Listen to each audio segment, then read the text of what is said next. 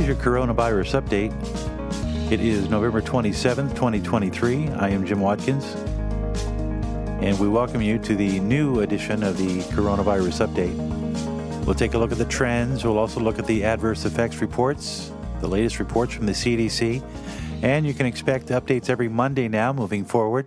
And again, a, a, a slightly different presentation of COVID 19 and the coronavirus update. We'll still have the data so that you can take a look at what's happening from week to week. But we've decided to expand and allow ourselves a chance to look more deeply at the post COVID pandemic and the after effects. Uh, we started with spread and mitigation, and now we can explore the post effects of how we dealt with COVID 19, both as nations, as governments, as health leaders. Uh, and more news continues to come out on the results of how we dealt with the COVID pandemic, including news of adverse effects, litigation, and new information pertaining to the COVID impacts, i.e., the virus effects as well as the vaccine effects on the, the human population. So we'll take a look at our trends, and we can tell you that as of yesterday, ending the 26th day of November, we had 852 cases reported in New York. Total number of cases was 1,191, with three deaths reported in the United States, and those three deaths were actually reported from the Veterans Affairs. So no state actually declared any deaths related to COVID 19 or COVID 19 itself, but the Veterans Affairs uh, indicated that three of their service people or uh, people who perhaps serve in the military or are receiving benefits and are veterans of past wars uh, declared fatalities, three people.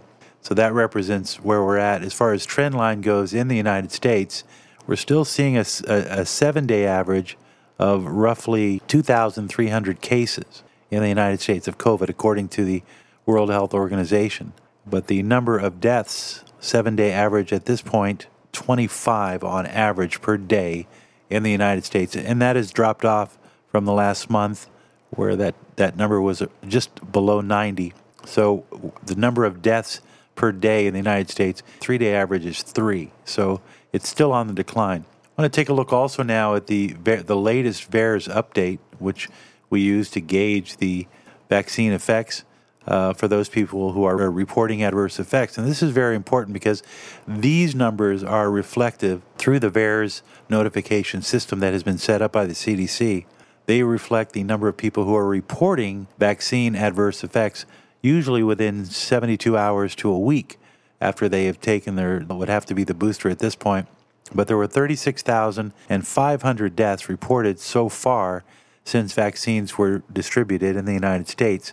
There have been uh, 211,000 hospitalizations.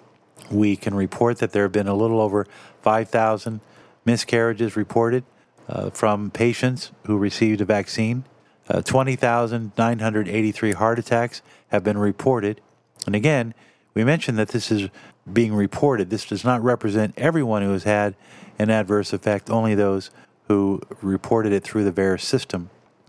There have been 27,655 episodes of myocarditis that are on record with the CDC, and 68,416 patients have declared that they were permanently disabled subsequent to getting their vaccine, and other statistics that you can find at openvaers.com. We want to mention that because it's very important.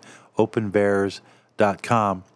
Now we want to look at some breaking news uh, that came across our desk last week regarding from zerohedge.com political troops discharged. Headline reads Troops discharged over COVID 19 vaccine refusal sue U.S. government for billions in lost wages. And this comes via the Epoch Times from Zachary Stieber. The former military members are seeking back pay, damages, and other compensation. Nicholas Basson, an Army sergeant who was discharged in 2022 for not getting a vaccine, says he is trying to get compensation in the amount of $120,000. The suit, filed in recent months, argues that when Congress compelled the U.S. Department of Defense to rescind its COVID 19 vaccine mandates, lawmakers carefully chose their wording. Congress expresses or expressly chose the term rescind rather than the more customary language such as repeal, amend, or verify, to direct the DoD and the courts that the rescission should be applied retroactively, one states. To support the argument, lawyers pointed to U.S. Defense Secretary Lloyd Austin's January 10th memorandum, in which the retired general rescinded the mandate and ordered military leaders to remove adverse actions pertaining to vaccine refusal from the records of members still serving. So, in other words, uh, U.S. D- Defense Secretary Lloyd Austin chose the word rescind rather than the word repeal uh, for legal reasons. Mr. Austin also said that former members could lodge petitions to request corrections to their records. So, if you were discharged and received a dishonorable discharge because you refused to take a vaccine, you could actually lodge a petition to get your service record amended. Quote Secretary Austin acknowledged the congressional directive to apply the rescission retroactively by, among other things, committing to correct all the paperwork and adverse personnel actions resulting from noncompliance with the now voided mandates and orders issued pursuant to it, according to the lawsuit. We think there's some pretty strong precedent in our favor because when Congress repealed Don't Ask, Don't Tell, they used the word repeal. When they did this, used the word rescind, Dale Saran, one of the attorneys, represents the former members, told the Epoch Times in an email. Everybody should be made whole again, Mr. Saran added later. They should be right back in the position they were before. Some of this legislation we're beginning to see now. Uh, there are now three class action suits filed in U.S. Court of Federal Claims. We'll continue in just a moment with a coronavirus update.